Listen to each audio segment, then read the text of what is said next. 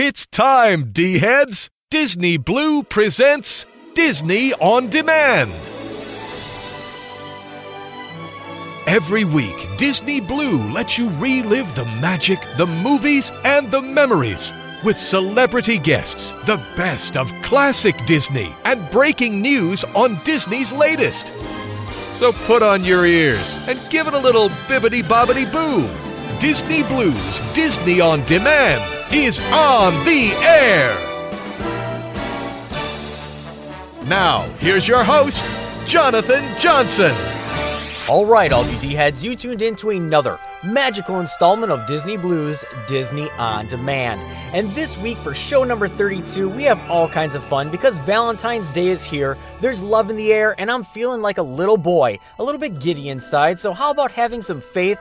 Trust, and pixie dust, and let's head on out to Neverland because this week we have Blayne Weaver stopping in here at the show. That's right, actor, writer, director, and the iconic voice of Peter Pan is going to be stopping in and talking about what it's like carrying on this legacy of the one and only Peter Pan, Neverland, and all the fun things within the Disney character that we've all grown up with but he's never grown up himself. He's also going to talk about all of his acting, writing, and directing, including his newest films on the horizon. And Blayne's going to stop in and chat with all of you D heads.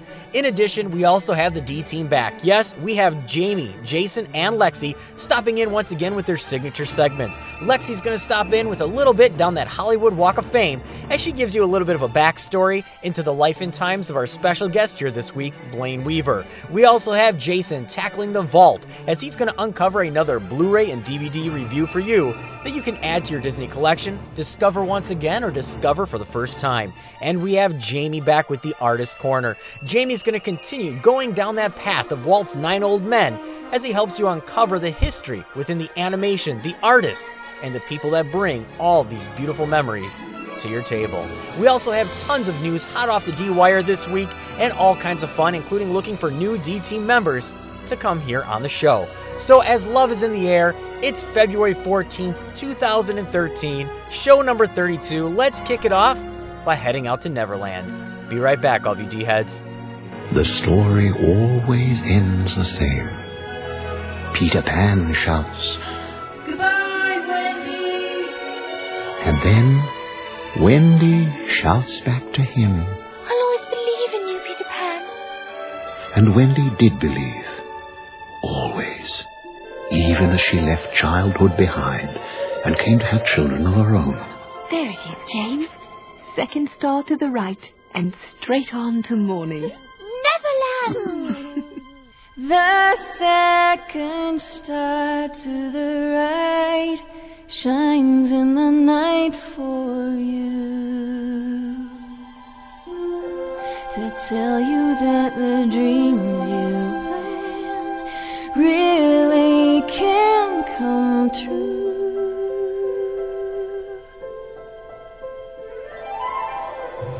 The second star to the right shines with a light that's red. And if it's Neverland you need, its light will lead you there. Twinkle,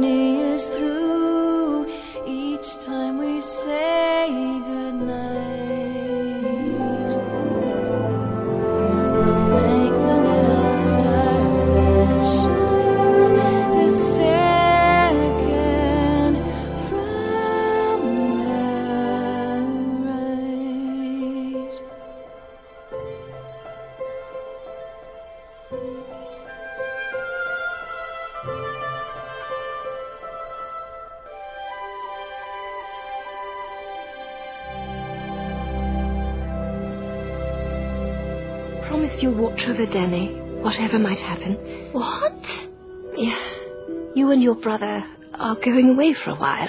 Away? Where? All the children are being evacuated to the country. It's so dangerous here, but you'll be safe there, both of you. I'm not going. I'm staying here. But dear, an order has been issued. Every child must go. Daddy said that I'm supposed to. I know, dear. But you could take care of Danny. Tell him Peter Pan stories. He needs them, Jane. And so do you. Please, dear, promise me. No! I will not promise! Oh, Jane, oh. we'll be together again. Hmm. You must have faith. Faith! Trust pixie dust! Mother, those are just words from your stories. They don't mean anything. Yes, they do. Peter Pan says they'll make you fly. Daniel, story time is over. Look! It's a bore. Peter Pan isn't real and people don't fly. They do too. Oh, come on, Daniel, grow up. Jane. It's just a lot of childish nonsense. You're late. Jane, how could you? Boom ba doom ba doo wee, ba da da dum ba ba dum zap zap zap zap up da. Zap it up dooby doo, zap it up, zap it doo dun dee da. Zap it up dooby doo, zap it up, zap it doo dun dee da. Zap it up dooby doo, zap it up, zap it doo dun dee da. Dwee up, dwee doo. Zap it up, zooby doo, zap it up, zap it up. Zap up, doo, zap it up, zap it up, dee da. Zap it up, zooby doo, zap it up, zap it up, dee da. Dwee da, dwee doo.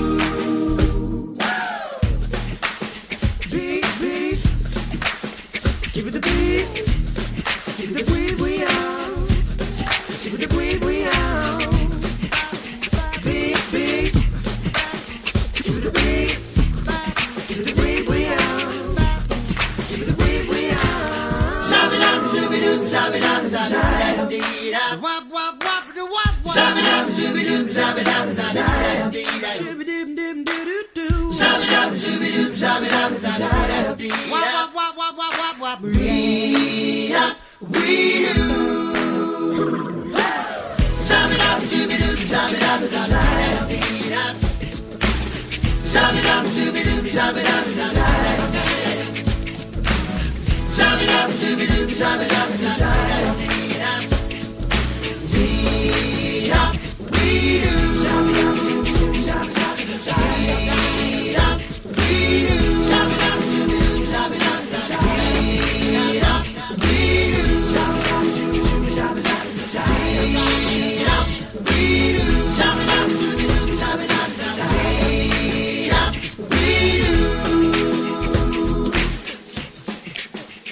everybody out there, it's me, Tigger, aka Jim Cummings, but don't tell anybody. And you are listening to Disney on Demand.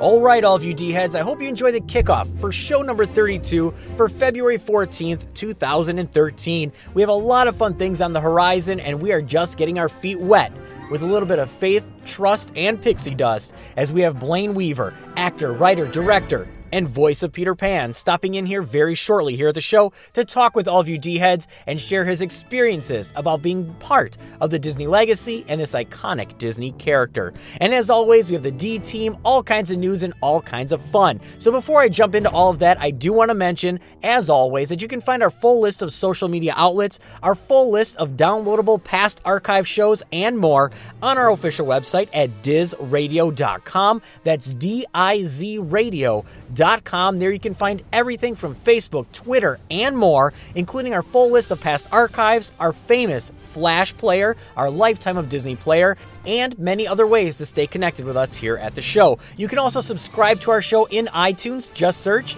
Disney On Demand, and you can download our 100% free iPhone app. Just search Diz Radio, D I Z Radio, all one word. So, all of you D heads out there, we have all kinds of fun things on the horizon, so I'm going to jump right into it this week. And how about Australia boosting its incentive to lure Disney's 20,000 Leagues Under the Sea to their great land. That's right, Arts Minister Simon Crean has told Disney executives that he hopes to finalize a 12.2 million payment to persuade the studio to shoot David Fincher's 20,000 Leagues Under the Sea down Under. Yes, I'm sure our DT member from Down Under, Lexi, is enjoying this one. In a meeting this week, they have told Disney Exec VP Productions that he aimed to make an offer within two weeks after he secures the support of the Queensland and the NSW governments. Disney has said the film is ready to go into pre production once the incentive is firm. Now, Crean's spokesman tells many people that the government is looking at a one off payment that would bring the 16.5% location to 30%,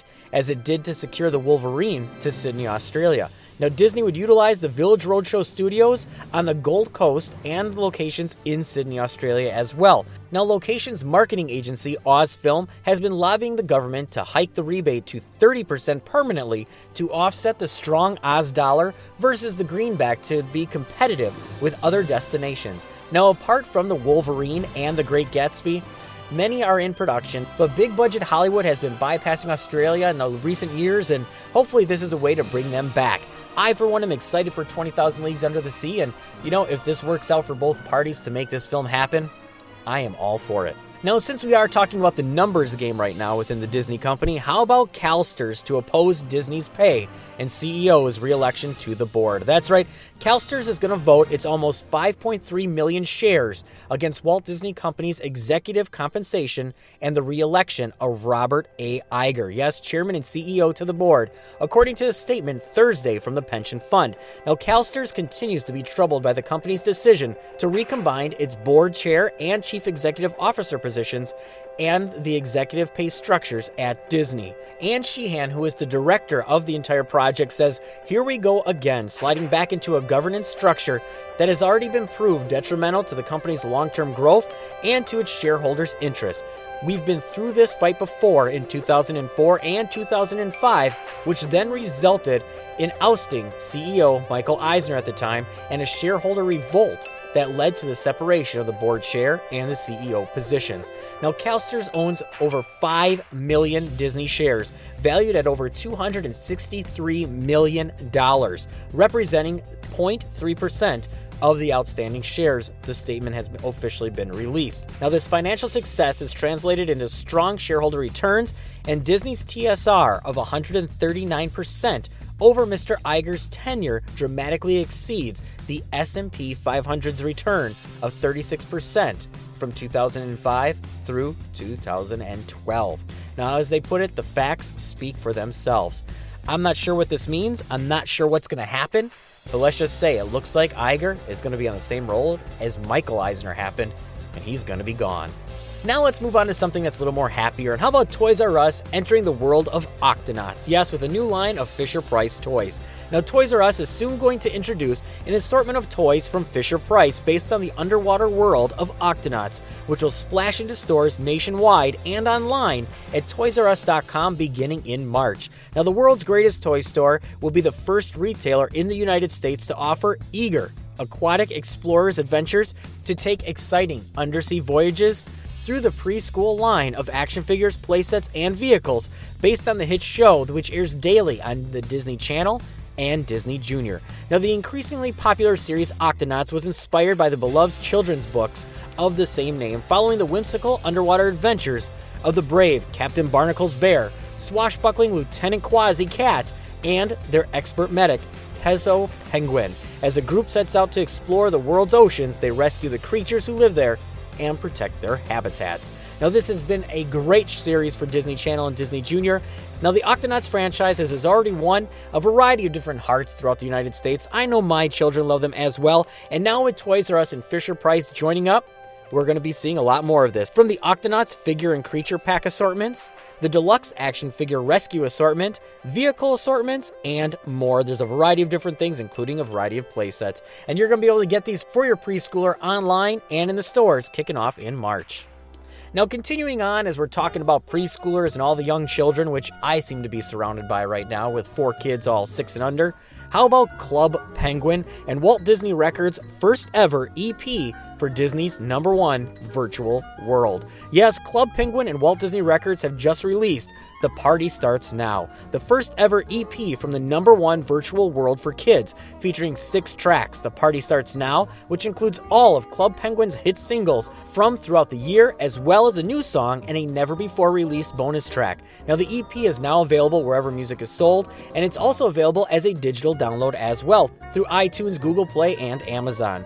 Now, when it was released in fall of 2012, The Party Starts Now single held the number one spot on the iTunes Children's Music Chart for multiple weeks in a row, and also had a video that made its mark with a variety of children on YouTube with over 2 million views. Now, the EP will also include other top Club Penguin songs like Ghosts Just Wanna Dance and Acres Away. Now, there's to be a variety of different tracks that are on here, like I said, and Club Penguin is the number one virtual world for children.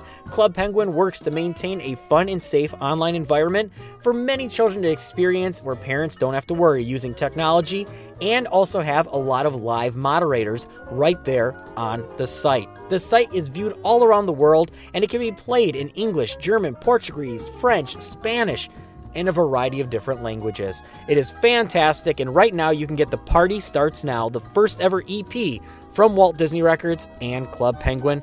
Go and check it out, your children will love it. Now, pushing right along with all the happy, fun news, let's move into weddings. That time is coming around right now, and I know at the office and in the studios, people are talking about getting married and whatnot. And I myself been married for a long time, but everybody is on the horizon, and everybody loves those Disney weddings. Well, now you can get Invitations by Dawn is now carrying the custom Disney wedding invitations. Yes, Invitations by Dawn now carries genuine Disney princess themed wedding invitations for their clients. Now, Invitations by Dawn provides their clients with high quality designer wedding invitations and products. And they're also one of the few wedding invitation printers with an exclusive partnership with Walt Disney Company. Brides and grooms have always wanted a fairy tale wedding through the Walt Disney World Resort or just themed in their own hometown. And now you can have the ceremony that you've always wanted looking like a Disney fairy tale wedding. Yes, Disney fairy tale wedding invitations combine the romance and the magic of the Disney princesses with a modern and stylish design element in order to give brides and grooms truly beautiful and unique invitations for their big day. Now, as they put it, the launch of the Disney Fairy Tale Weddings collection is something they're very proud of, said the spokesperson for Invitations by Dawn. We're honored to have had the opportunity to work with Disney to create 27 stunning designs that embody the spirit of Disney and the beauty of the princesses. They are truly a work of art. Now, there's a variety of these that you can find. I mean, like I said, there's 27 of these, and clients can customize their Disney fairy tale wedding invitations with colors, fonts, wording, text, and more, so you can actually make it exactly the way you want it to be. So definitely check it out, and you can visit that at invitationsbydawn.com.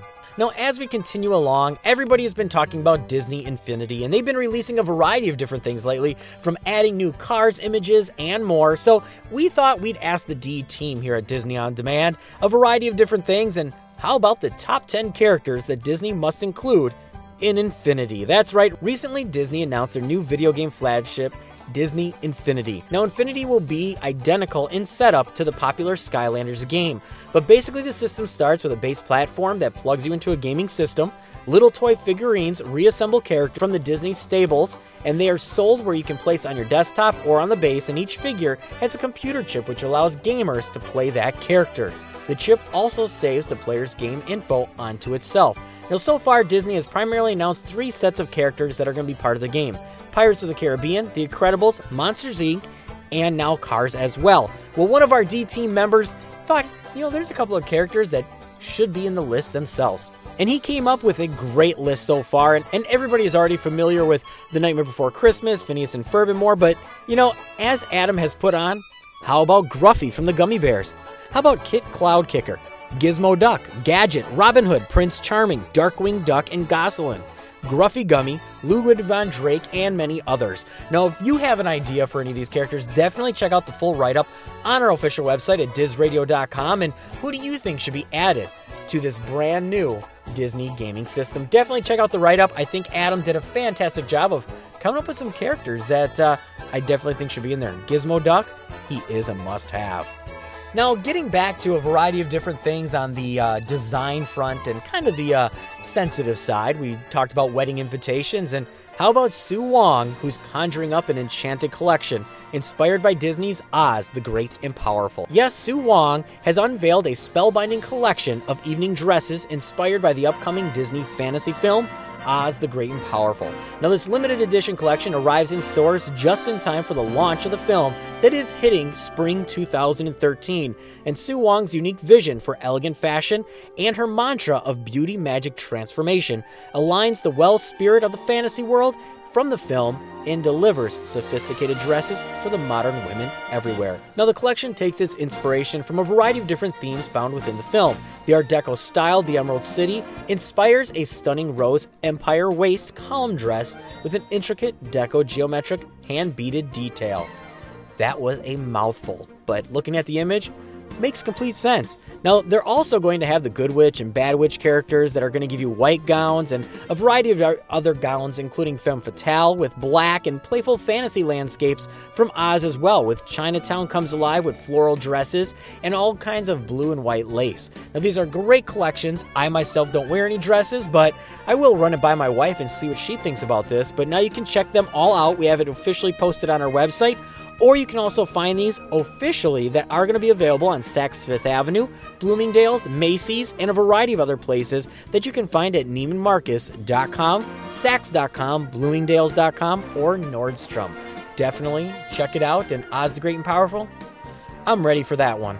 Now, getting back to preschoolers and all the young tykes this week, there seems to be a lot of preschooler news here this week. How about Sofia the First making its soundtrack debut that has debuted this week, February 12th? That's right, Walt Disney Records has announced that Sofia the First soundtrack is now available for pre order on Amazon. Now, the soundtrack features 11 songs from the hit Disney Junior animated television series, Sofia the First, which premiered in January this year and became the number one preschool series launch in cable TV history in girls ages 2 to 5 and adults 18 to 49. Now, there's also two bonus tracks from the Disney Junior record breaking animated television movie, Sofia the First Once Upon a Princess. There's a variety of different tracks on here from the main title theme Anything, Princess Things, Make Some Noise, Cedric the Great, Royal Fun, Perfect Slumber Party, and more. Now, every little girl, every little princess, is really wanting this one. She is the newest princess to hit the Disney market on a regular basis, and you can find this right now in the Amazon store, in your local music store, and more. So definitely check it out, and uh, I'm sure the preschoolers are going to love it. So there's a variety of different things that are on the horizon on there. Now, before I let you go, I'm going to give you one more little bit of news and stop my rambling. The news has been all over the place here this week, all of you D heads. I mean, everywhere from preschoolers to evening gowns to wedding invitations, it's everywhere. So, how about something else? How about Disney might be replacing Pollo Campero with an all new, all American restaurant at downtown Disney. Now, rumor has it that the Disney chefs may be cooking up a new restaurant concept to replace Pollo Campero at downtown Disney, according to many locals in the area. Now, according to the report, the rumor states that the Disney chefs are getting ready to have something new with a Port Orleans restaurant testing out new recipes for a Disney owned Tex Mex restaurant that is planned to open in downtown Disney near T Rex. Now, as we all know, the only available spot there near T Rex is Pollo Campero. Now, I myself I, am not sad if it goes. I don't think it's that great of a place to begin with. But Pollo Campero, which opened in 2010, houses the Bodie's All American restaurant. Prior to its opening, it was a McDonald's as well. Now, there's a variety of different things that you know are on the horizon here, and Disney is really struggling to make downtown Disney viable again, with Pleasure Island closing down and basically just serving as a bridge to walk from side to side. Now, the idea of Disney trying to have brand new Tex-Mex concept is pretty exciting. It should be fun. There's going to be a lot of great recipes there and more, so let's see what they can invent. So, all of you D heads, we have a lot of other things on the horizon. I've been rambling on for quite some time, and we still have some more D news off of the wire. So, I'm going to stop my rambling, leave you off to the D team, and coming up, we have Jamie, yes, with the Artist Corner, as he's going to delve deeper into Walt's original Nine Old Men and more, as he talks about the animation, the history, and the people that made these films we love. And he's going to be stopping in here very shortly, as well as Blayne Weaver. Yes, the voice of Peter Pan is going to be stopping in very soon as well. We're waiting for him to fire up the lines here, and uh, we are pretty excited for that one as well. So before I let you go and give you a break from my ramblings, you can always remember that DizRadio.com and Disney On Demand is sponsored by Pixie Vacations. Now, the agents at Pixie Vacations specialize in all Disney destinations, whether you want to go to Walt Disney World, Disneyland, California Adventure, or a Disney cruise. Pixie Vacations is an authorized Disney vacation planner with the most knowledgeable and experienced agents who are going to help you plan the best Disney vacation ever. Now, you can contact them directly at 678 815 1584, or you can visit them at pixievacations.com. So, all of you D heads, it's time for a little break. Jamie's waiting in the wings, so let's just uh, enjoy some tunes, some magic, some more, and uh, you haven't heard the last of me.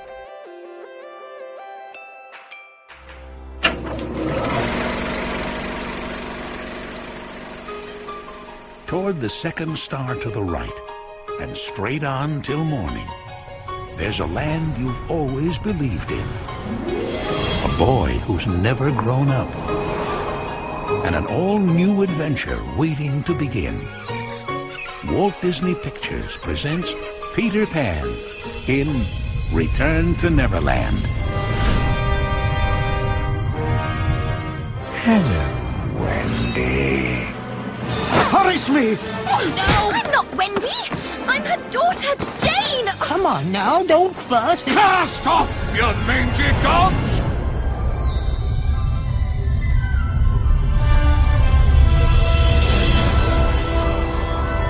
I've got a little surprise for you, Peter Pan. For me? Did you miss me, Captain? Come here and fight like a man! You should have seen Hook's face when I. Pan? Tinkerbell? I get it, I'm dreaming. You're not real. If you're Wendy's daughter, you're gonna love it here. Walt Disney Pictures presents an all-new adventure starring Peter Pan. Game's over, Hook.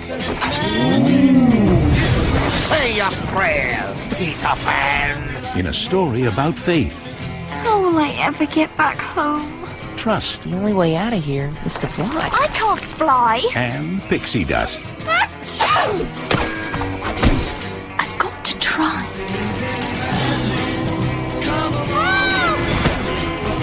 I'll always believe in you, Peter Pan. Peter Pan in Return to Neverland. Okay, Tink, let her have it.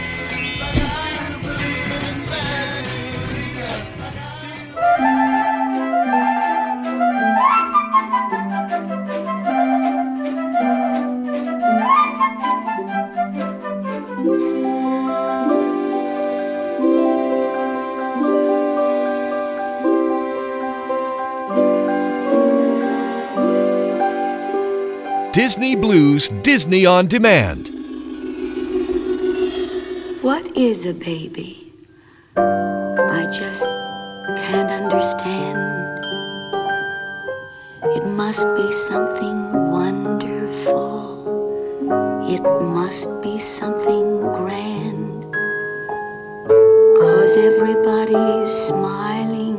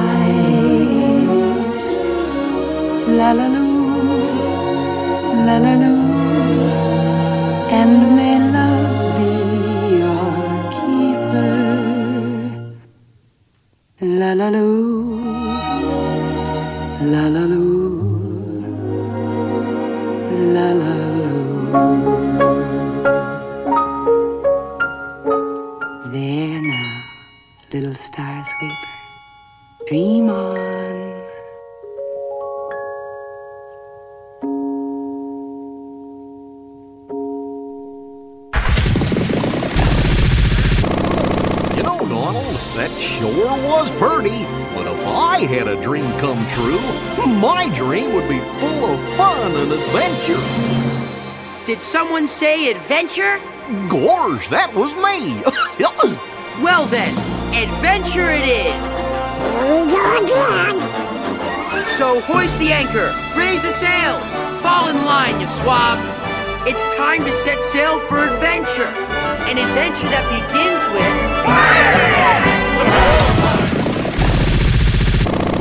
with. You are now invited to enjoy the world premiere of World of Color.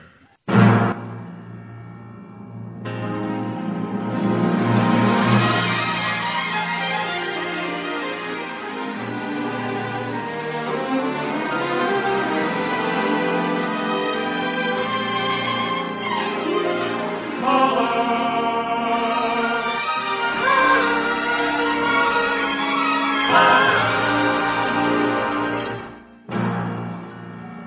Disney presents.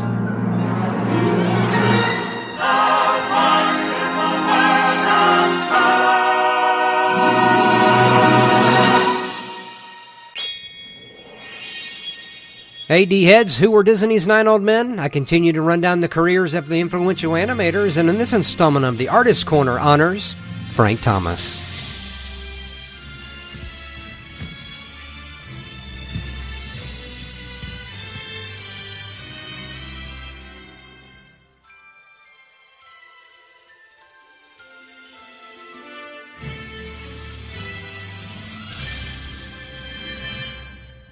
Animator Frank Thomas instilled vivid personality into his Disney animated characters. Some of his most memorable as well as touching moments on screen were animated by Frank, including the dwarves crying at Snow White's prayer, Bambi and Thumper learning how to ice skate, and the charming spaghetti eating sequence in Lady and the Tramp. Now, to Frank, personality was always the key to successful animation. As he once said, until a character becomes a personality, it cannot be believed. Without personality, the character may do funny or interesting things, but unless people are able to identify themselves with the character, its actions will seem unreal, at least to them. Born in September 1912, Frank was raised in Fresno, California, where his father was president of Fresno State College. By the age of nine, Frank already knew what he wanted to do in life. He once recalled asking his father how he could make money just drawing pictures. By the time he was a sophomore at Fresno State, his interest in art expanded into motion pictures. As a class project, Frank wrote and directed a movie that spoofed college life, which played in local theaters. After finishing his education at Stanford University, Frank went on to study at the Chouinard Art Institute in Los Angeles. While living in a rooming house in Hollywood, he met another young Stanford graduate who worked as an artist at the Walt Disney Studios. The artist told Frank about a job opening on September 24, 1934. He joined Disney as an employee number 224, assigned to work on the short Mickey's Elephant. Over the years, Frank worked on nearly 20 animated features, including Pinocchio, Peter Pan, Sleeping Beauty, Cinderella, The Jungle Book, and 101 Dalmatians, as well as numerous shorts. He also accompanied Walt Disney and a select group of artists on a Good World tour through South America in 1941 on behalf of the American government. In his spare time, Frank played piano with the internationally famous Firehouse 5 Plus 2 jazz band, along with fellow Disney artists, including Ward Kimball. After nearly 45 years with the studio, Frank retired in 1978.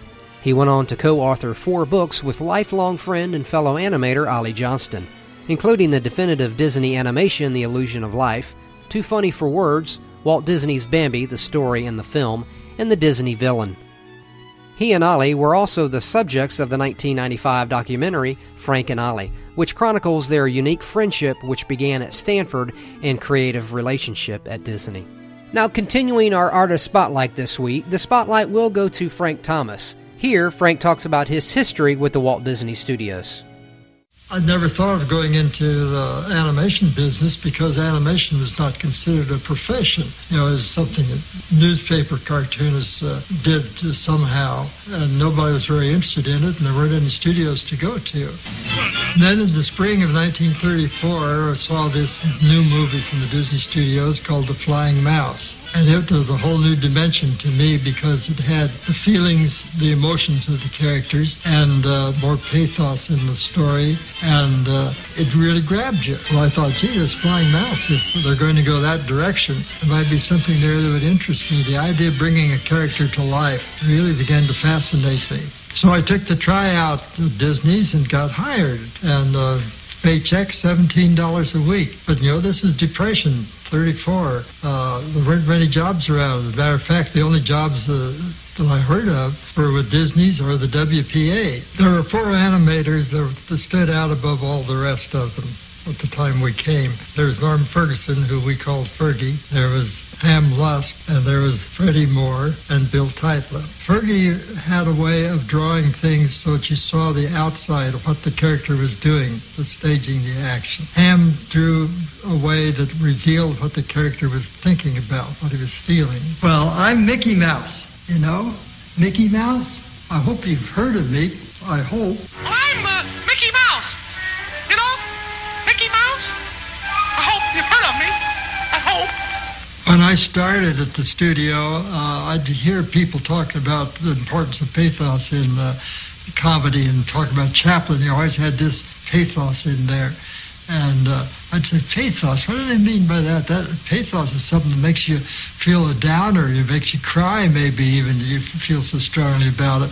I could never see that that was part of comedy. To me, comedy was ha ha ha ha ha, wham bang, you know, all this slapstick stuff. But gradually, uh, I don't know who, who affected me, whether it was Ollie or whether it was Walt or the other fellows, other animators at the studio. But gradually, this grew on me. We had some special problems with Bambi. We'd had problems all the way through trying to figure out a way to make deer interesting enough that they could sustain a whole feature. After Bambi's birth at the start of the thing, Bambi's mother took him around to introduce him to all the people in the neighborhood.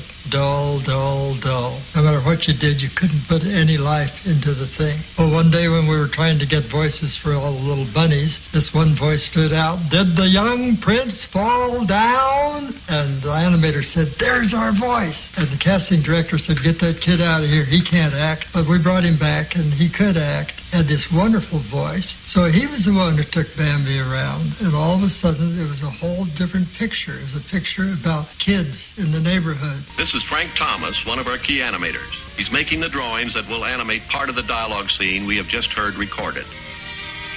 He's not just making faces in the mirror for fun. He's mouthing the words as he hears them. Then he sketches the position of his mouth so that the character he's drawing will appear to be saying the words. And the same thing with Frank and the music. He told me about Frank as the man who plays the piano in the Firehouse 5 plus 2. By day, they're artists, but at night, they become the most famous new band in the country. Firehouse 5 plus 2. I've danced to their music at night, and now I'm curious. Can the magic mirror show them at their daytime job? Sure, but Edgar, I'd like to say this about the boys. They never let their music interfere with their work. You watch. Mirror, mirror on the wall. Show the hardest workers here of all. Yes,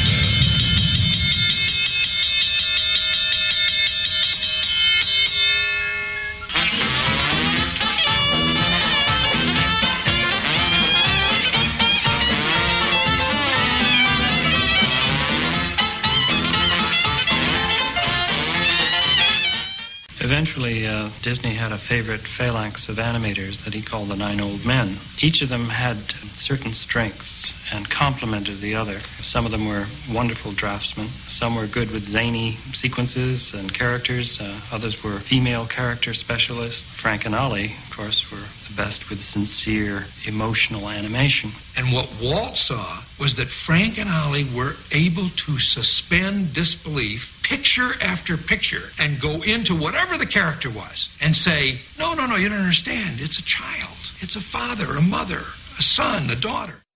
And in this week's Disney's Art News, the Wonderground Gallery at the Downtown Disney District at the Disneyland Resort are pleased to announce Sean D. and Kanya will be back for one day special signing event on February the 9th, 2012 from 3 p.m. to 5 p.m. at the Wonderground Gallery in the Downtown Disney District at the Disneyland Resort. Showcasing his unique style and creative pursuit, Sean's newest pop art fusion, Kimono Mini, inspired by both the Japanese culture and Disney. This piece will be available at the Wonderground Gallery in a variety of formats, including deluxe print, frame deluxe print, limited edition giclée, and more. And continuing his scheduled appearances is the art of Larry Dotson at the Art of Disney downtown Disney Marketplace. Walt Disney World Resort is pleased to present the artwork for internationally recognized artist Larry Dotson. Larry's oils of Disney scenes capture the magical memories of trips to Disney parks. Larry's scheduled appearances include February 13th through the 18th, March 6th through the 11th, and again March 27th through the 30th, and April 18th through the 22nd, all at the Art of Disney downtown Disney Marketplace. I would like to thank all the D heads out there for listening to this week's episode of the Artist Corner, and in next week's episode we'll continue our look on the Disney's Nine Old Men. For Jamie from the Artist Corner, we'll see you real soon. Peter Pan! Ew, There you are. I've been looking all over for it. I, I, uh, no, no, no, you. you. I'm awful sorry for wrecking your book. Me and the Lost Boys, we want to do something to make it up to you. We want you to feel like, well, like you're one of us. We'll do anything for you. Honest. Anything? Anything at all. You just name it. Well, um, why don't we play a game? Like, maybe. Treasure Hunt. Treasure hunt? That's a great idea. But you'll have to think like a lost boy. Uh, And have fun like a lost boy. tell me what to do. Well, to be one of us, Yes? there are some things to know. What's that? We like to dream all day. And then at night we play. We swing our limbs up trees till we wake up the beat. These are the things we lost boys do. We swing from rope to rope. We have no use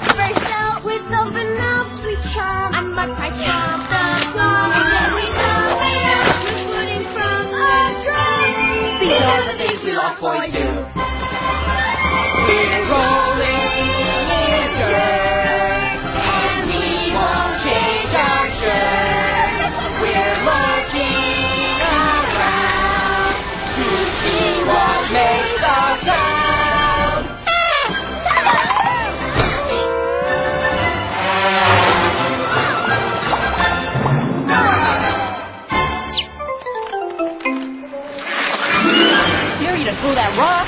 I'll get a triple skip. Dare you to explore that cave? I'll have an overnight trip. And if you're feeling scared, I'll have my friends right there. these are the things lost boys do.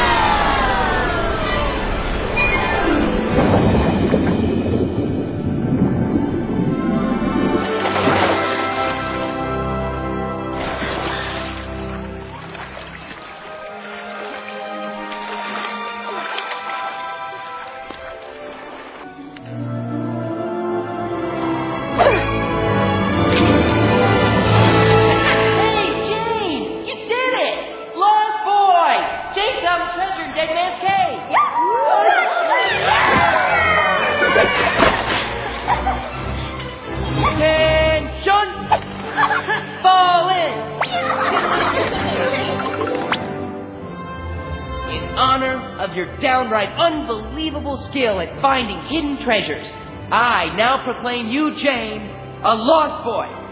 Uh, I mean, a lost girl. Me? Very first lost girl? What's the matter? Don't you want to be? oh, yes. I'd like that very much, Peter. Let's hear it for Jay! Now that you're one of us, proud of you that you can do no wrong, and we don't even care if you pull on our hair. These are the things that lost boys. These are the things that lost girls. These are the things we love. Ha! Oh boy! You're listening to Disney on demand! Ha ha! Miska! Muska! Mickey Mouse! Ha ha! It's Disney Blues, Disney on demand. You hear that? It's the winds of change. Here's your host, Jonathan Johnson. All right, all of you D heads, I'm back once again, and I hope you enjoyed so far the show that we have going on is we're getting some faith, trust, and pixie dust. And we have Blayne Weaver stopping in very shortly here at the show. And thank you once again to our D team members for stopping in, having some fun, and uh, exploring Walt's original Nine Old Men. Thank you once again, Jamie, and keep up all the great artwork. And you guys can find a variety of his drawings and illustrations as we post them throughout the week. Definitely check it out. Check him out in the D team fantastic artist. Thank you once again, Jamie, for stopping in. So, we have a lot more news on the horizon, but I do want to mention once again do get our free iPhone app. Just search Diz Radio or also subscribe in iTunes, Disney On Demand, and leave us some feedback. It definitely would be appreciated. Show your support for the show. We're never asking you for anything. Just some positive feedback. So definitely find us in iTunes, Disney On Demand, and more, and spread the word of our new kind of Disney show. So, all of you D heads, I'm refreshed. I'm ready to kick into some more news hot off the D wire. And how about a symphony to play magical music of Disney? Yes, if you are in Texas, the magic of Disney is coming to Marshall this Sunday. Now, the Marshall Symphony Orchestra is performing the magical music of Disney at 3 p.m. at the Baker Auditorium in Texas. Now, this is part of the East Texas Baptist University. Now, the conductor Leonard has said it's a great concert for grandchildren to bring their grandparents to. Now, the show is being performed to draw in a younger crowd to a symphony kind of sound, a live concert experience, something that's a big orchestra once again. And an afternoon performance was selected so people could attend the concert without having to rush home, get children to bed, and really sit and enjoy it. Now, the one hour performance is going to feature a 65 piece orchestra performing melodies from Disney's classic movies, including The Lion King, Little Mermaid, Beauty and the Beast, Aladdin, The Hunchback of Notre Dame, The Rescuers Down Under, and more. And the best part is video is going to accompany the music, and there will be narration in between the songs. Now, they believe that this is important for them to perform because everybody resonates and loves Disney. We love the Disney music, we love the memories, we love the magic that all of us have grown to love over the years. And now, this is something that everybody needs to experience now live music, a symphony, the music behind the magic. And this is something that is getting lost in today's culture. And, you know, it's something that is a great step forward. And I am glad to see that they are doing this just to try to get the younger people interested in appreciating this live music. Now, the Marshall Symphony's audience is continuously growing and bringing in a younger crowd as they keep changing their performances to focus on this. As they put, we really need to get them involved. Now, this performance is taking place at the East Texas Baptist University in Texas as part of the Baker Auditorium, kicking off at 3 p.m. The Magical Music of Disney. Now, continuing on with the news, how about getting into a little bit of Star Wars? Now, it is inevitable. Now that Star Wars is part of the Disney company, everybody, you know, hey, we can add it into the Disney news. But instead of talking about the movies, the sequels, the spin offs, and all the same things you always hear, let's get back to the preschoolers and the children once again. And how about Star Wars and Stride Rite offering the Trilogy of Light collection that offers unique light up technology? Yes, kid shoes. Something completely threw you off guard, didn't it, D-heads? Stride Rite, the leader in premium children's footwear today, announced the introduction of its Star Wars Stride Rite line, Trilogy of Lights, an epic collection of sneakers with unique light-up technology only available through the innovation of Stride Rite. Now, they have a variety of different ones here that I know my kids are going to love, especially my two boys. They have the morphing lightsaber. Now, this features a push to change the light-up to color technology where you can push it to choose either the light side or the dark side. Yes, you can press it, stomp your feet, move around, and it's green, or press it again. and it turns red. They also have Jedi to Sith. Now, this has Shadow Lights technology, which represents the ultimate battle between both sides of the Force through the transformation of Anakin Skywalker to Darth Vader. Now, the shoe features a first of its kind light and dark sensor technology that flashes blue in the brightness of the day and glows red in the shadows of the darkness. Now, they also have Clone Captain Rex 2.0. When you step, the shoe closure, looking like a clone trooper, flickers light blue light to reveal Clone Captain Rex's silhouette. Now, there's a variety of different ones that they have here. I know many little boys out there are going to love this, want it, and more. And this is all new Star Wars shoes by Stride Striderite. We have a video posted on our website at dizradio.com. And, you know, as they put it, Star Wars younglings are sure to love these all new shoes and bring exciting characters to Star Wars to life through Stride Striderite. Sounds like a sales pitch, but you know what? I think it's pretty cool. This light up technology is better than just a kid stomping and seeing some lights flicker. I mean, they are awesome. Check it out on our website. We have an official uh, video there that you can check out. I mean, they are really slick. They're pretty cool shoes. Now, as I continue on, how about ooVoo sending a Miami, Florida native and their guest to Disney's Oz world premiere from the Oz Great and Powerful Premiere Sweepstakes? Now, preparing this week on the red carpet was Oz the Great and Powerful. As everybody is getting ready for Oz, I already talked about, you know, a new clothing line and, and there's been new Google Chrome experiences and more. But now ooVoo, the largest independent social video chat, 66 million registered subscribers, the chance to win the Oz the Great and Powerful Premiere Sweepstakes. Now, launched on February 5th, they had the sweepstakes that gave fans a chance to win a trip for two, including airfare and hotel accommodations, to Hollywood's world premiere by submitting an entry form on ooVoo's Facebook page.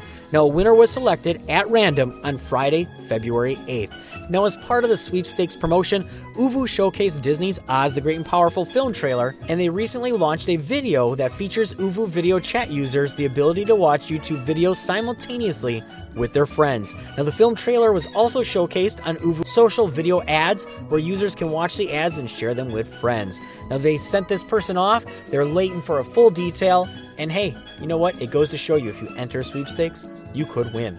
Now, pushing into a little bit of housekeeping, all of you D heads, we have a new segment on the horizon. You've heard me say it week in, week out. It is coming. I want to know.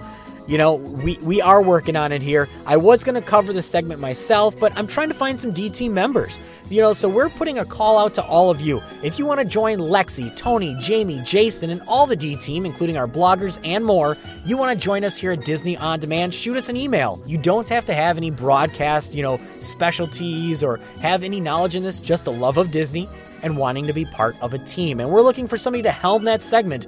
I want to know, as well as three other segments in the horizon if you want to come here at the show. And we're also still looking for bloggers and posters and many other people to get involved with our street team. So if you want to get involved, you want to join up here at Disney On Demand, definitely shoot us an email, dizradio, D-I-Z radio, at gmail.com. You can also email us directly through our website at dizradio.com. So, all of you D heads, I've been rambling on for quite some time here, and in the wings, yes, we have Blayne Weaver here, actor, writer, director, full of suspense, horror, love stories, and never growing up as the voice of Peter Pan.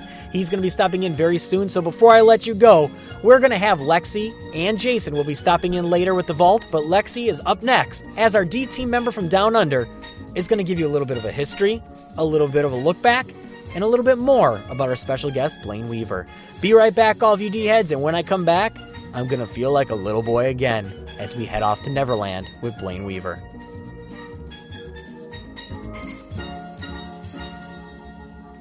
This man is one of the most unusual actors in the history of the theater. Watch him closely. Quiet Sport. I play the lead role in one of the most fascinating shows at Disneyland the General Electric Carousel of Progress, a four act play which tells the story of progress through electricity since the turn of the century. And who knows more about progress than General Electric? Sport and I and 30 other performers show you how electric servants have taken over the work in the home. And we'll show you fabulous Progress City where we live. Of course, a lot of people think us actors are pretty fabulous too, because now that you're this close, you can see that we're not even real. See General Electric's Carousel of Progress at Disneyland, right in the middle of Tomorrowland, just where you'd expect to find General Electric.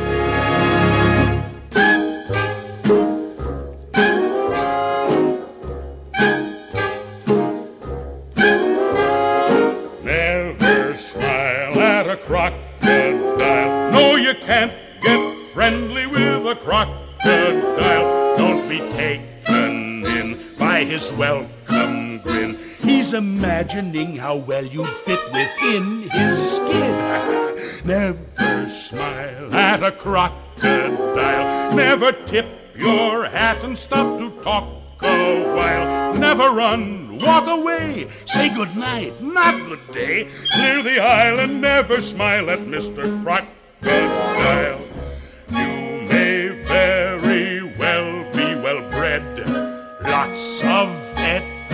Etiquette in your head. But there's always some special case, time or place to forget etiquette. For example, one positively must not wear a pleased expression on his countenance when confronted with that large lizard-like amphibious reptile who has long jaws, armored skin, and webbed feet, and who is known as the crocodile. It has been discovered that one simply cannot cherish an amicable or trustworthy relationship with the aforementioned species. In addition, it is mandatory that one does not become irresistibly drawn into the erroneous belief that the lateral upward extension of his lips means that you are entirely welcome. It is much more reasonable to assume that he is contemplating how you would look in a lizard suit. His. Clear the aisle and never smile at Mr. Crocodile. Hey D-heads, when you aren't enjoying Disney on demand, head on over to DizRadio.com and listen to our famous Lifetime of Disney player, where you can while away the hours reliving Disney classics from film, television, and the parks. What are you waiting for? Keep your hands and arms inside at all times and go to DizRadio.com. That's D-I-Z Radio.com. And have a magical day.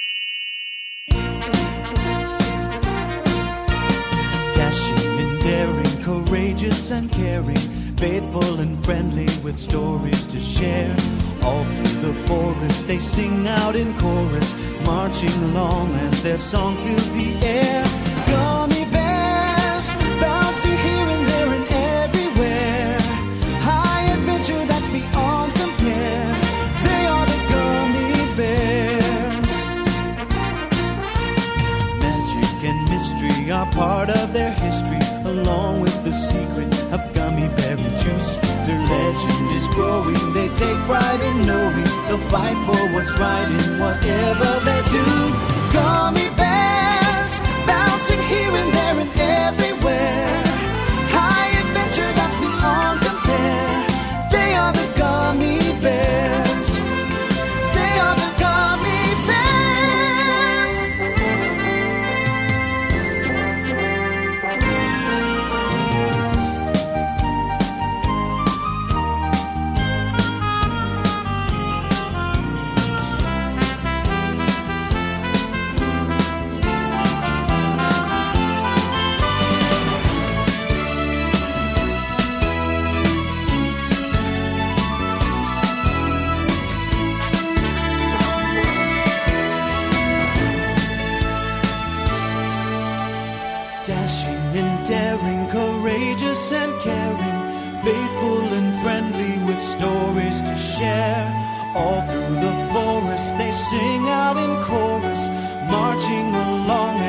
as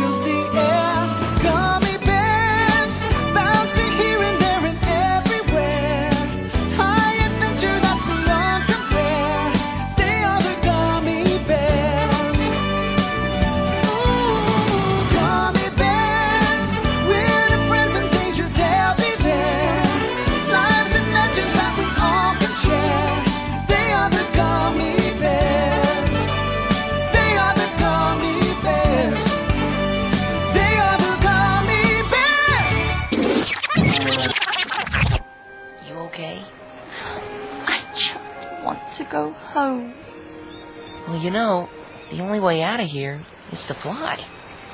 Come on, I'll show you how.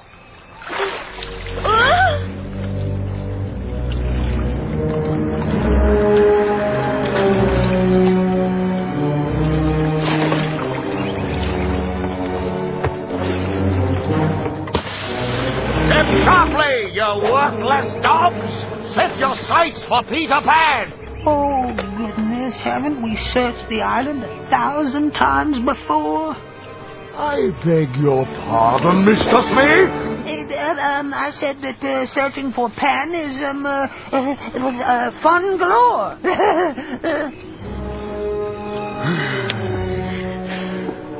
There'll be no rest until we have that boy in irons. oh! What? Oh, no, Peter! I really don't think this Oh, this is ridiculous. I can't fly. Well, of course you can't, but I can. I guess I'm just smarter than you. Oh, I highly doubt that. Braver. Right. Stronger. oh, yeah, that's it. Well, then it must be my good looks. Well, maybe you're full of hot air. What? Hey! Look, anybody can do it. Tink? Yeah. All it takes is faith Trust? and, uh, something else. Pixie dust. That's it! Ow! Okay, Tink, let her have it.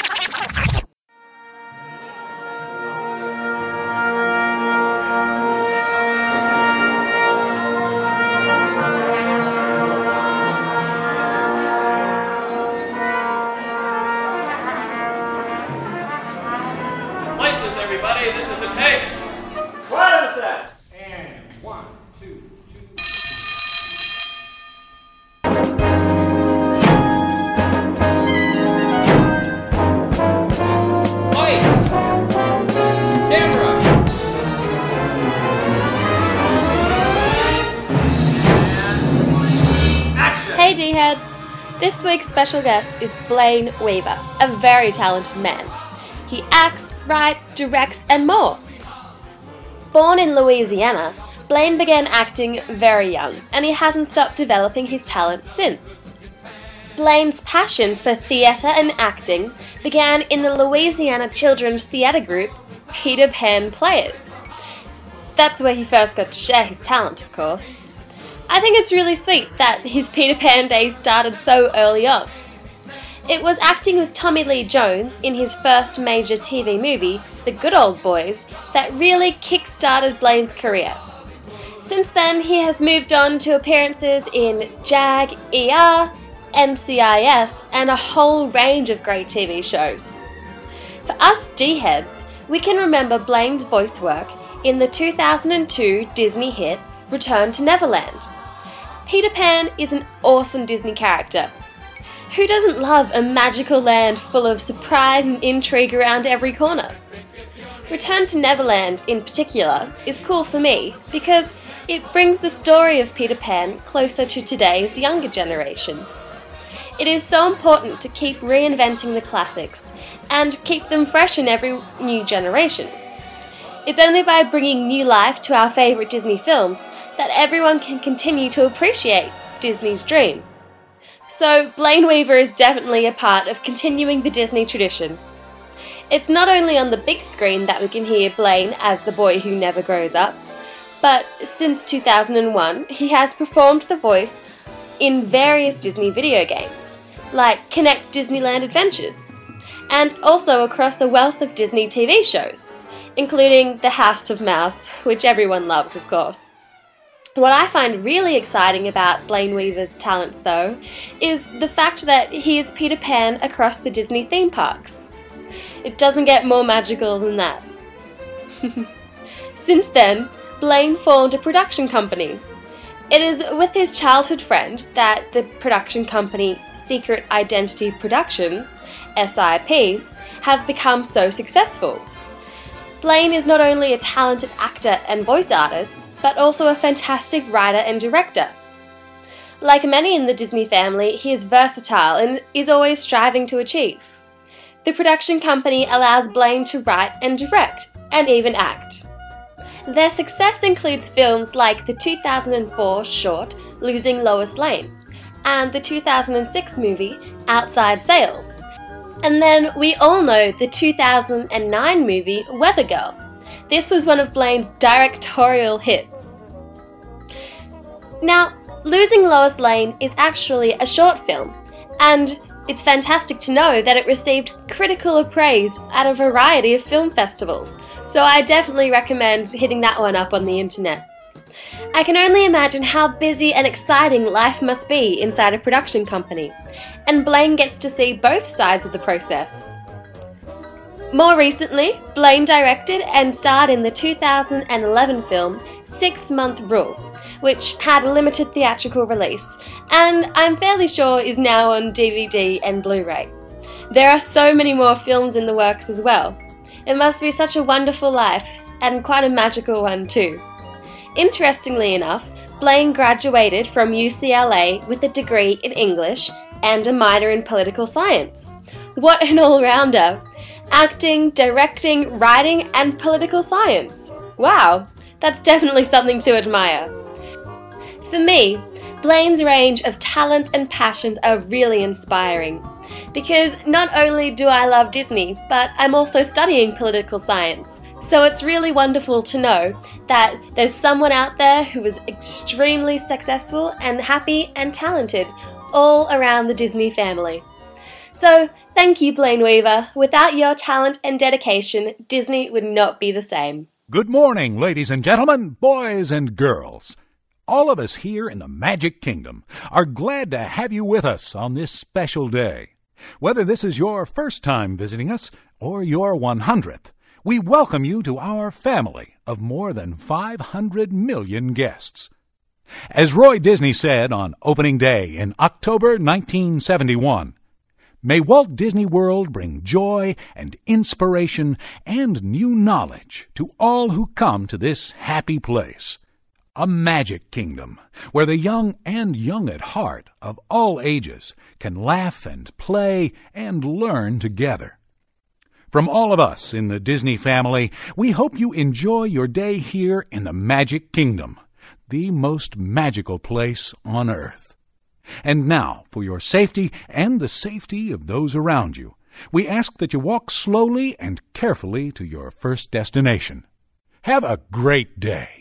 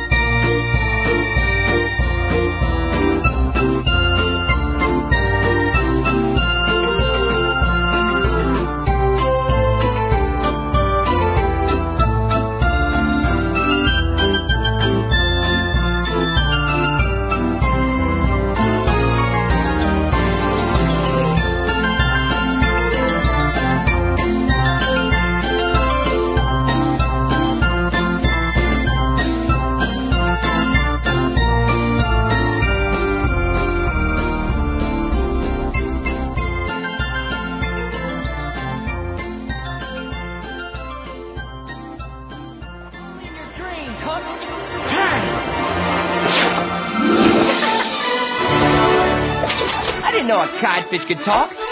Did you, Tinkerbell? Blast him! Take your best shot, Captain. Come on! You're gonna have to do better than that, boy. Whoa! Uh-uh-uh. Three strikes and you're out.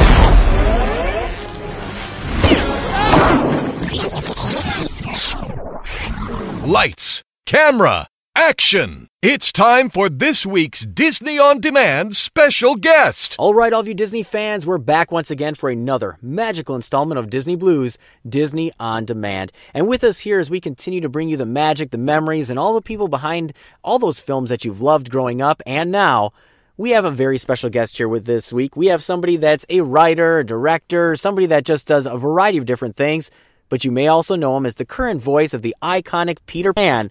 We have Blayne Weaver with us here this week. Welcome to Disney On Demand. Hi, I'm really excited to be here. Thanks for having me. It is our pleasure having you on. You know, it's, you know, pretty much all of our guests and all of our listeners are always asking, you know, who takes over the roles, who does these iconic voices, and, you know, when it gets transferred on from one person to the other. And it just made us want to contact you. And, uh, you know, it just seemed fitting because Peter Pan never grows up and uh, either does his voice.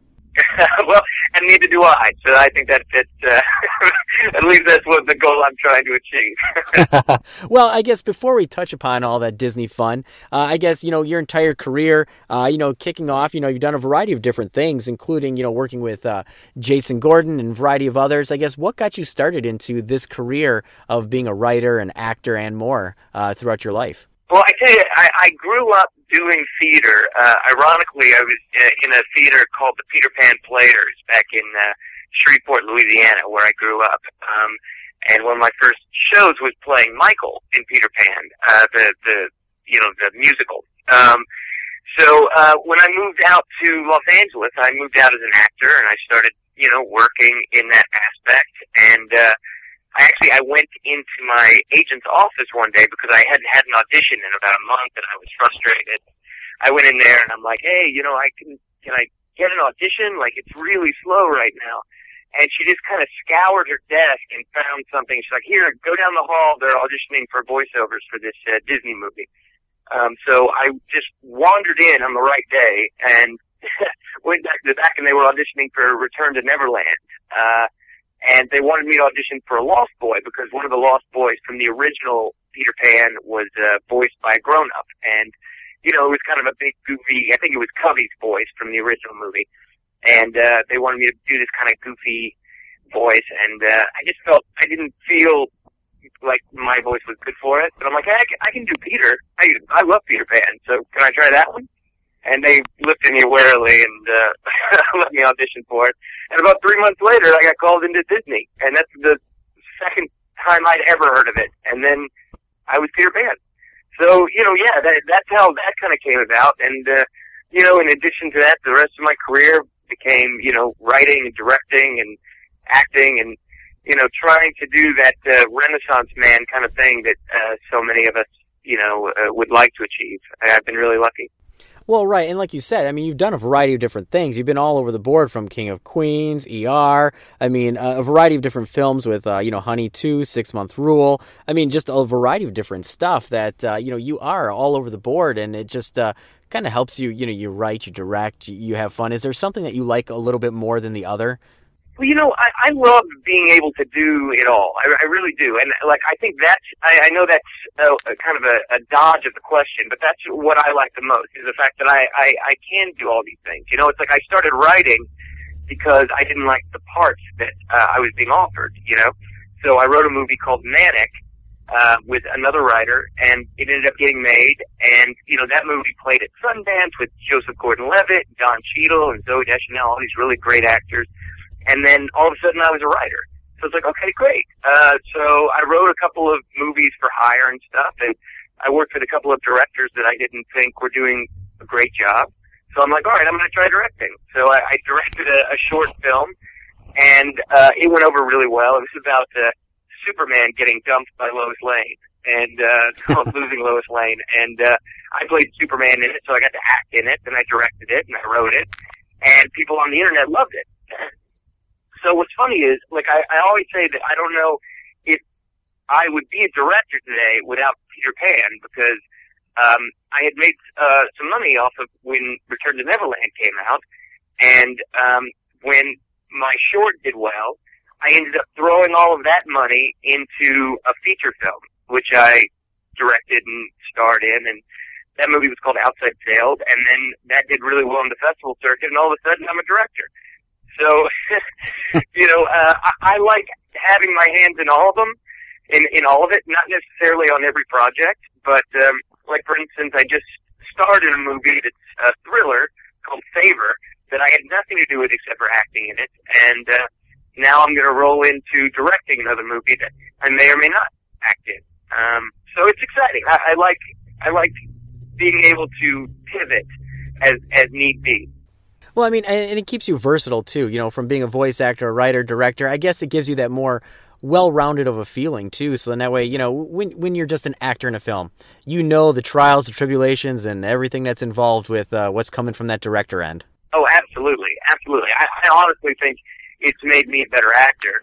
Um, just just knowing what some of the uh, what some of the problems can be, you know, and uh, I, I like to t- try to you know tell my actor friends anytime something like that comes up, and you know, of course, I can't think of any really good examples right now, but you know, things like um, you know, watching the playback after you've uh, you've shot. If some directors don't like the actors to look at the playback, I'm a big fan of that because sometimes you know you're just doing something that you don't feel like you're doing with your body, or you know, seeing it's like okay, you're blinking too much right now. you know, things like that that are very technical. But if you just take a look, you can fix it better than I can explain to you why you should fix it. You know what I mean? Um, so like that's a perfect example of like I I think it's made me better at my craft, and um, you know that's at the end of the day that's really what it's all about. It's just trying to become better and better at the art that we're making. Definitely, you know, and, and like you said, you know, uh, you know, getting that start and you know everything making it happen with Peter Pan: Return to Neverland, which uh, I know my my children just really love as well. I guess how was it when you tackled that, uh, you know, taking over that iconic role of Peter Pan? Because Peter Pan is, uh, you know, he, he's synonymous with every little boy out there, um, you know, like the princesses are for the girls. I, I think so too, and like to me, like I love doing Peter Pan. Like it is, it is so much fun for me, and um, and I'm really proud of it too. It's like you know, like I said, when I grew up, I did that theater in the thing called Peter Pan Players, and it's always been a, a part, you know, that has resonated with me, and uh, um, it, it's just so amazingly cool. And like Disney was very good to me when we were, you know, recording that, and ever since, you know, I, I still go back and do, you know, video games and toys and the occasional, you know, commercial and whatever. And it's like I, it, it's just the most fun you could possibly imagine. as awesome as you think it is, that's exactly how awesome it is. You know, it's like getting to yell at Captain Hook with uh, Corey Burton, who's an amazing, amazingly talented voice actor. You know, standing across from you is uh, is is just incredibly fulfilling. And you're an icon. You know, you're you're Peter Pan. I was in Hollywood the other day, um, and uh, just heading to dinner, and I saw some friends of mine who had taken their son, their little three-year-old son, to his first movie ever, and it was Peter Pan, the original Peter Pan that was playing at the uh, El Capitan across the street. And we had a little talk, and like I was trying to, uh, I'm like, well, that's me. I do that, not for that movie, but for all the other movies. and you know, they just thought that was so cool. Of course, the the little boy didn't understand, and I didn't want to ruin the you know uh, mystique for him. But my friends just got the biggest kick out of it, and you know. Like all of my friends who have kids who sit and you know watch Return to Neverland over and over and over again, you know it's it's it's just really cool. Well, I mean, and that went on to, like you said, beyond just uh, you know Return to Neverland, from you know voices in the parks with Mickey's PhilharMagic and Lion King one and a half. I mean, a variety of different ones. Now, when you go to the parks, if you have been to the parks or not, um, you know what is that like? I mean, when now you have millions of people every day going, checking out an attraction, and just hearing this, uh, you know, clip of Peter Pan, the you know, is spreading that magic in Fantasyland that now is you. It's it's um it's great. I, I literally I went with my uh, my mom not too long ago, and uh, you know Disney always hooks me up. You know, it's like all right, I call, hey, I'm Peter Pan. Can I go to Disneyland? and, and they, you know, they they set it up really nice. So you know, I took my mom to Disneyland, and um, it, it's just really amazing. You know, and it's like Peter Pan is always in the parade and always represented in some way, and it's it's like you know I can't help but feel some some real pride eh, that I have a, some small part in that, you know, I, iconic, you know, uh, history. And, uh, you know, I, I, I feel really lucky to have had that part and to still be doing it when, when they call me. But every time, it's the only job that I really am always very excited to participate in and, and, and just feel so, uh, blessed to, to be a part of. Now, when you do that kind of role, um, is it the kind of role where um, you have to get in that mind frame when you're there? You got to start thinking, you know, I'm this boy, I never grew up, or, uh, you know, I guess how is it when they approach you with a script and you're there and you're like, all right, I need to belt out these lines. Uh, you know, are you are you just in the studio visualizing? Are you going in studio in your tights, or who knows what? yeah, I'm tidying it up. I'm wearing my tights and my little feather hat. No, uh, no, it's it's it, it comes really uh, naturally for me. I, I get, you know, like I said, I, I'm really excited about it. So there's very little nerves or anything like that. Um, so yeah, but I definitely there's definitely a physicality to Peter Pan. Uh, I've had some pictures of taken, you know, publicity photos or whatever taken while we're recording, and I always look like the biggest goof. You know, I always have my hands on my hips, or I'm, you know, pointing off into the distance, you know, or like, you know, uh, you know, jumping around, like, you know, because eh, Peter's always sword fighting. He's always uh, getting into stuff. So there's lots of grunts and, you know, yells, but it's always fun. Yeah, but you do have to commit to it hundred percent. Um, we we recently did the uh, the Kinect um, uh, Magic Kingdom game, and that one was really really fun. But it was you know there's so many different options for what you are going to say or what you're going to uh, to tell the player. So there's lots of yelling. So that was the most because there's no you can't do it halfway. You got to do it a hundred percent. And that was the only day ever where I'm like, wow, my voice is tired. I am tired. you know, because Peter he he commits. You know. Well, I mean, and when you do a video game, I mean, how different is that than going in and reading some lines? I mean, because a video game, I mean, I look at it as you know, there's so many times you're just here's one word, here's one word, here's one word, and they have to program all this in. I mean, uh, uh, you know, how taxing is that on on recording your vocals? It can be taxing. I uh, honestly, I, I feel like in in reality, it's not so different than recording, um, you know, a, a regular cartoon. Uh, very seldom in the cartoon world do you get to sit across from the other actor and, you know, and do it properly. Like, uh, I was very fortunate with Return to Neverland where we had a long process of us getting to, to work with each other. But then it becomes the same thing. It just becomes one line after the other over and over and over again. Um, but the problem with video games is that there are so many scenarios and, you know, so it really is. You do it all day long, and and it is taxing. And you know, and all, really, it's only taxing because Peter is so awesome. You know that he doesn't phone anything in. You know, everything is so important. You know, and and so much fun and such you know a, a big fight. You know, uh, so that's why it's taxing. But it's it's not really so different. You have to believe all of it, whether you're on a video game or whether you're on a cartoon. Well, I mean, and you know, doing such an iconic character, I mean, it has to feel good too, knowing that. Well, of course, you know, you love doing the role, and that's always fun. But you know, I'd say in the last couple of years, Peter has definitely had a huge resurgence again, and every you know, every little boy loves it. I mean, my my three year old son is obsessed with Peter Pan. He dresses like Peter Pan every day, and uh, watches you know Peter Pan, Return to Neverland over and over again, and loves it. And uh, I feel like there's this big resurgence in Pan. And, uh, you know, is that something that you've noticed over the last couple of years that it just is getting more and more, uh, you know, more more boys are just really loving, you know, Peter Pan, Captain Hook, the the adventure, and all that kind of fun?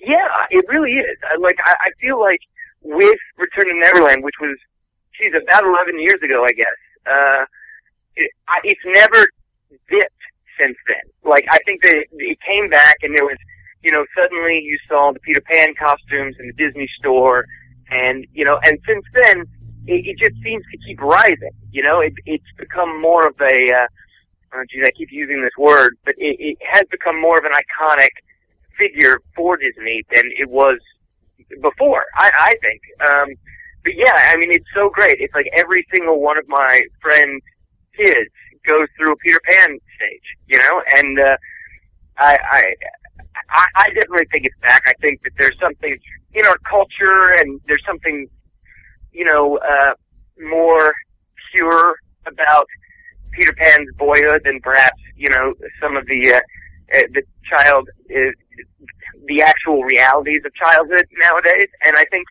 it's really comforting, you know? It's like, there's something about Peter that's still from the 50s, you know? He's, he's still, um, innocent and fun loving and, you know, ready to get muddy and uh, have a good sword fight. And I, I think everybody can relate to that, no matter how old you are. Definitely. Now, you know, I guess, you know, like you said, he has that bit of nostalgia, that bit of feel to him, at the same time being of today. Now, that's going to lead me to a question that's not about Peter, but, uh, all right, with Tinkerbell talking now, with all the Tinkerbell movies, do you prefer Tinkerbell just being a, a little chime and a bell, or Tinkerbell actually speaking? You know, I, I feel like there's a new. Uh, I think Tinkerbell has also had a resurgence with little girls, and I think that's interesting. Like she's always been something, you know, on on backpacks and whatnot, but uh, now I feel like I see more little girls dressed like Tinkerbell, and you know, I don't begrudge that at all. I think I, I think it's a nice, uh, a neat little alternative to the classic princess, you know, because uh, Tinkerbell's got a bit of an attitude, and uh, you know, she's she stands up for herself, and you know, I love that. Um, I don't know. I don't know if I'd like a scenario where Peter Pan and Tink really had a long conversation, but uh, you know, in this kind of alternative world where it's it's her life, if the kids are liking it, I I support it. that's a that's a good political answer. So. Um, you know, and uh, I guess getting back to you know a variety of different things, of course, you know, aside from just Peter Pan, I'm sure we'll hit upon some more fun uh, with the Disney aspects of it. But you know, you mentioned you have a lot of things in the works now, and you're working on a variety of different things. Um, you know, what is some current projects that you're working on, you know, today, and you know, upcoming projects that we can possibly you know hear you, see you, maybe you know, uh, you know, find out something you've written or whatnot.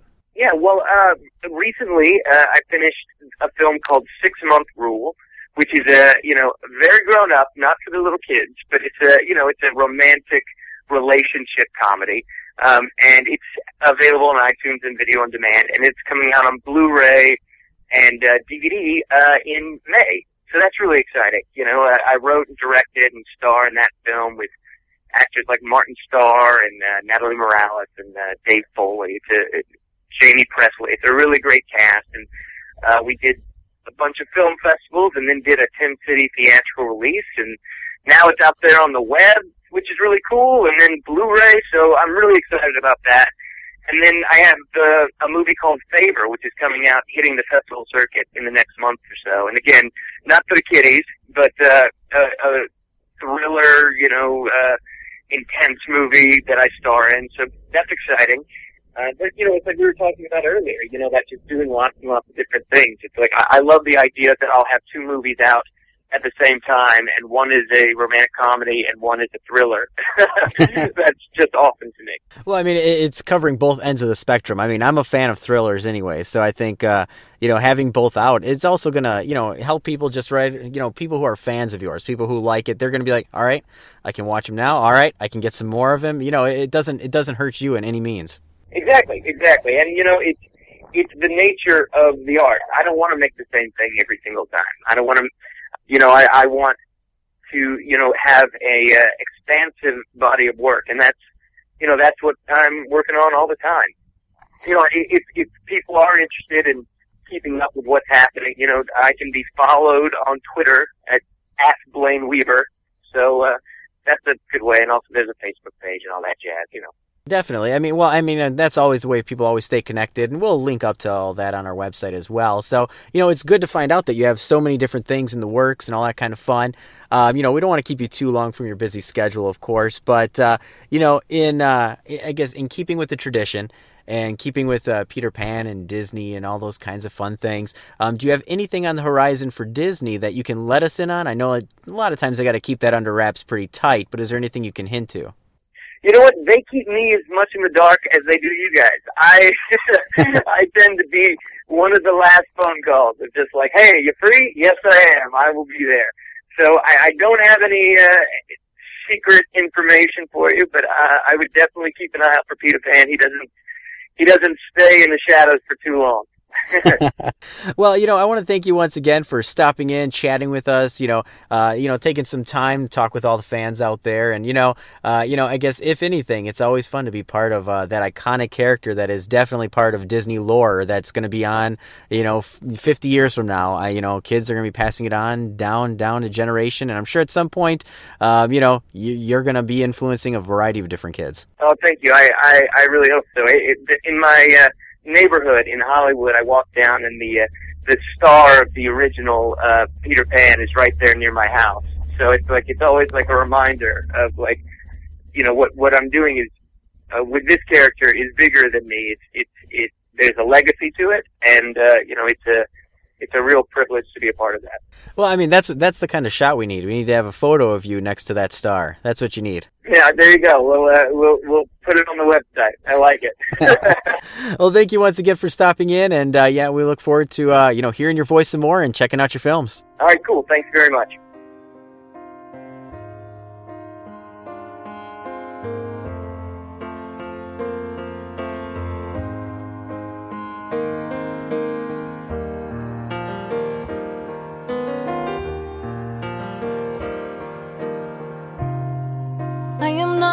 Child now. I can take care of myself. I mustn't let them down now. Mustn't let them see me cry. I'm fine. I'm fine.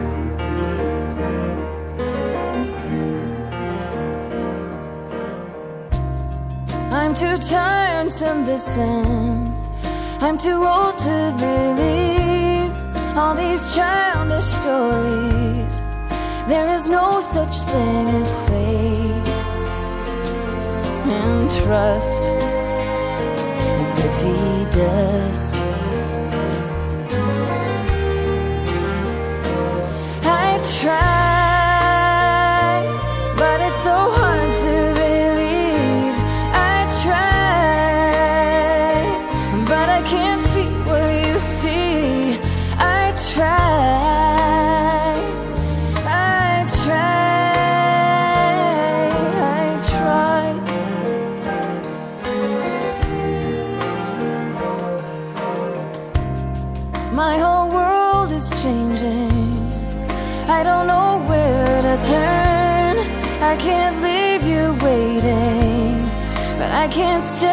watch the city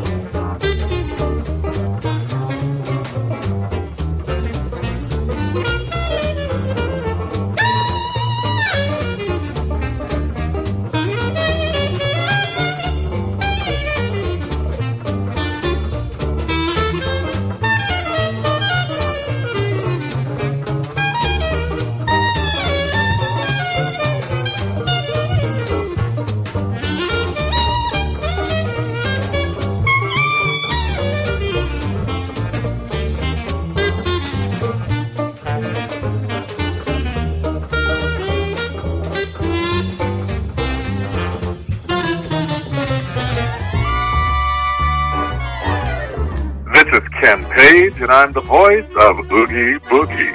And I want you to know you're listening to Disney on Demand. Ooh. Oh, my siestas are getting shorter and shorter.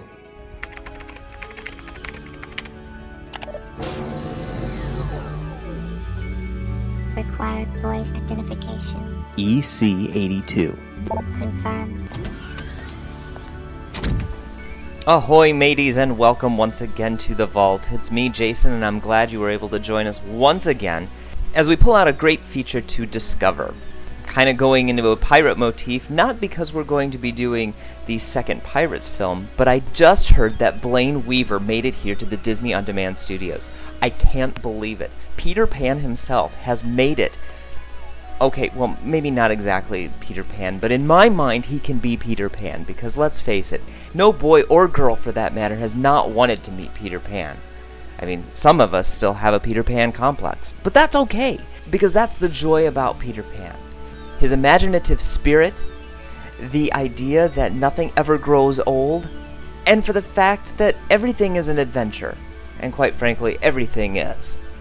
Don your eye patches and hoist the Jolly Roger as we go into 2002's release of Return to Neverland. Some time has passed since the original Peter Pan. It's actually 1942 and World War II is at its height. The Blitz is happening in London, and Wendy has two children a son, Danny, and a daughter, Jane. In order to keep their spirits high, and for them to forget that the war is going on, Wendy tells stories of Peter and the Lost Boys and all the joy that Neverland brings. But it seems a certain someone, Jane, the practical one of the family, no longer believes in pirates and fairy tales. That is, until the night Hook returns. Because Hook is from Neverland, time makes no sense. He goes into the darling home thinking he's taking Wendy, but is indeed taking Jane, and believes that if he takes Jane, it will be great bait to lure Peter. Returning to Neverland, Hook drops Jane into the beast's lair, a giant octopus, to replace the croc. Hook's hope that the beast will devour not only this new Wendy, but also Peter and Tinkerbell all at the same time. Instead, in true Peter fashion, Peter rescues Jane, places Hook within the grasps of the octopus, and goes off to the Lost Boys. Smee, of course, being the ever faithful servant, frees P- Hook from his own dastardly plan. Realizing Jane's not Wendy, Peter just automatically assumes that Jane will take over the role of Wendy and be as adventuresome as she was. But also, he believes she would be the mother of the Lost Boys, just as her mother was. Jane wants no part of any of it and just wants to go home. Everyone in the treehouse wants her to be the same as Wendy, to have her have the same adventures, to have her have the same fun. They even have her try to fly. But because she doesn't believe, none of it happens. Tired of all of their juvenile fun, Jane angrily tells everyone she doesn't believe in pirates, fairies, or anything. It is then a small light begins to dim. And Peter tells the Lost Boys that if Jane doesn't believe, Tink's light will go out. Their main mission now? To make her believe. On her own and trying to find a way home, Jane is approached once again by Hook, who tricks her into a deal. He promises to take her home only if she helps him find a treasure. Thinking there's no other way, Jane believes him and accepts the proposal. He gives her a whistle that will allow her to let him know when she finds it. Still on a hunt of their own, the Lost Boys frantically search for Jane, and eventually Peter finds her. Playing up to their game and knowing that she can get home by finding this treasure, she suggests that uh, that Peter and the Lost Boys play a treasure hunt. Up for any challenge they accept, and they all begin to have fun, including Jane. After all of the fun they have, the treasure is found. Jane looks to the whistle which Hook gave to her. Having a slight change of heart and understanding the true meaning of fun, she tosses it aside and decides not to help Hook. Also, because of this change of heart, Peter and the Lost Boys decide that Jane should be their first Lost Girl, and they celebrate. However, it's during this celebration that one of the Lost Boys finds the whistle that was to signal Hook, and out of fun decides to blow it. In true Hook fashion, he arrives, captures the Lost Boys, but lets Jane go only because she helped him. Upon hearing this, Pan believes that she's a traitor. Jane vehemently denies it, that she never wanted to help Hook at all. Peter then tells her that it is because Jane does not believe in fairies, Tinkerbell will die. In disbelief, scared, and angered, Jane returns to the Lost Boys' home, but unfortunately, it's a bit too late. For once, the practical Jane realizes that it is her fault that Tinkerbell is no longer with us. It's in her tears and her newfound belief of fun that revives Tinkerbell in the last seconds of life. She tells Tink of what's happened to Peter, and they rush off to the Jolly Roger. In true typical Hook fashion, Peter and the Lost Boys are tied and ready to walk the plank. And now, with Jane's newfound belief, she can fly, unties Peter, and saves the Lost Boys. What would Neverland be without its true nemesis? No, not Hook. Of course, our friend the Beast. The giant octopus has been around all along. This time, rather than the crocodile destroying the Jolly Roger, this time it is sunk by the beast, leaving Hook and the pirates fend for themselves in a rowboat as the octopus pursues them. One thing can always be said about Peter. Peter knows when it's time to have fun and when it's time to be serious. And he soon realizes that even though Jane's having a great time, she does need to return to Wendy and Danny. So, through his direction and her knowledge of flight, Jane returns home. Jane rushes to Danny, telling him that pirates and fairies do exist and that she's sorry for ever saying anything different. The bittersweet moment is when Peter meets with Wendy again. Peter's a bit disappointed that Wendy has decided to grow up, but Wendy does tell him that not everything has changed, and she may have physically grown up, but inside she holds the kid within her. Peter and Tink turn around and are ready to return to Neverland. However, we notice that Edward returns home. Peter and Tink watch from afar, smile, wink, nod, and head off to the second star on the right. As you can see, Return to Neverland is just as entertaining and enjoyable as the original. Will it ever replace the original? No. But can it stand up against it? Absolutely. So you want to have some faith, trust, pixie dust, and a double feature? What a great way to do so. Both are out on Blu-ray right now. What are you going to receive if you decide to throw your own pirate party? Well, you'll receive Lost Treasures, which of course are some of the deleted scenes from the film. Rescue the Lost Boys adventure game, again another DVD DVD ROM type game. Disney Storytime, Neverland's New Hero, on explaining Jane and her newfound ways. I'll Try, a music video performed by Jonathan Brooks. Hook's song, I'll Give You One Guess.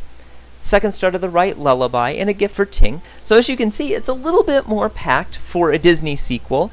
However, it still makes for a lot of fun.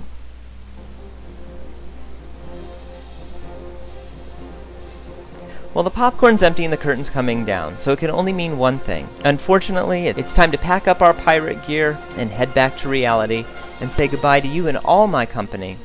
But fear not, we lost boys and lost girls can always come back to the vault and find an old favorite or a new classic at any time. It's hard to believe that it was almost 50 years before Peter ever had a new story. And it's a good thing we did, because it makes a great bookend from the original. So I'm going to go down into the vault, pack this away, and look forward to finding out who we'll have next joining us on Disney On Demand that will bring out another fine Disney classic for us to review here from the vault. So until next time, remember, gang, the magic of Disney movies is always inside of you.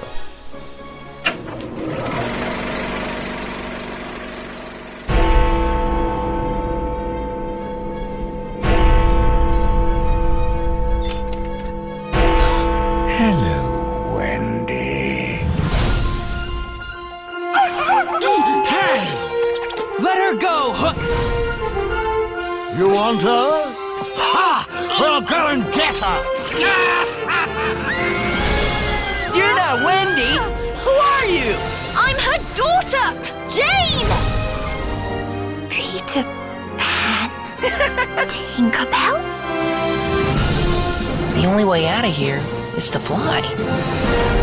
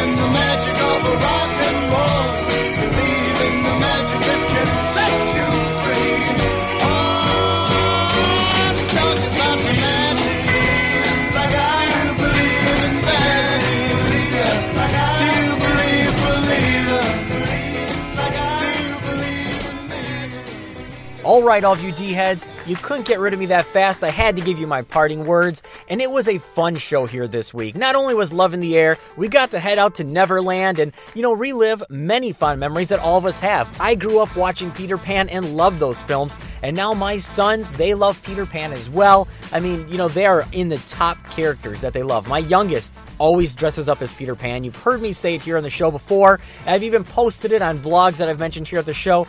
You know, it was an honor having Blayne Weaver here at the show. If you want to get all the information about Blayne, his current projects, and more, you can also find him all over the web on Facebook, Twitter, and more. And you can find those links all over our website at DizRadio.com.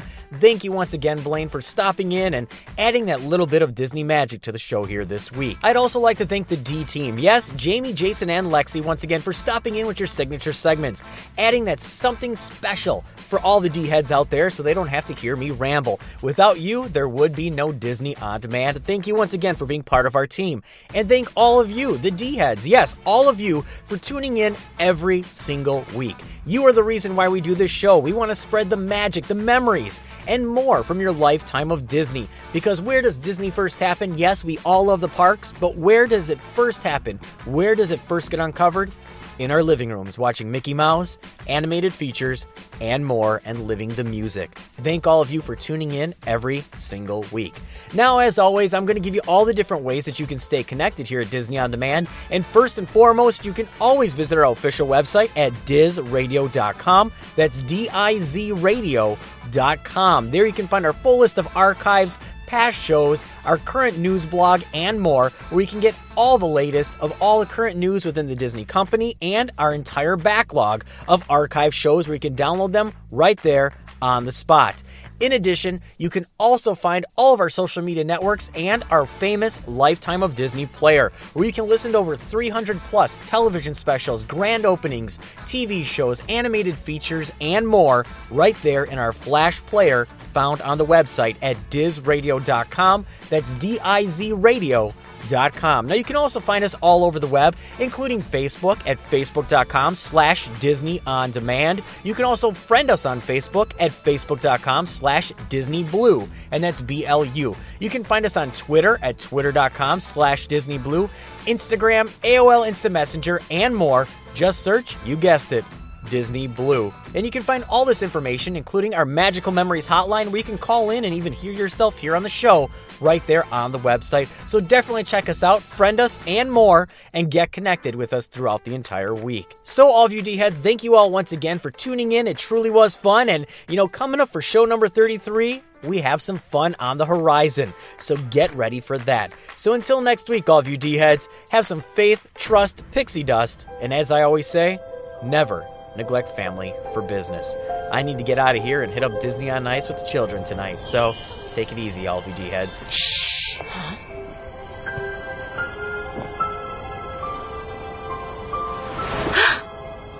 Wendy? Hello, Peter. You changed. Not really. Not ever. Hello, Tinkerbell.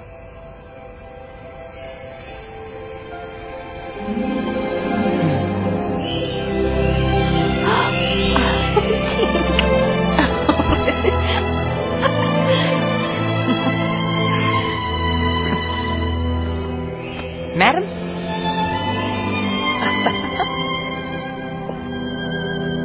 Goodbye, Wendy. Goodbye, Peter. Ruff, ruff.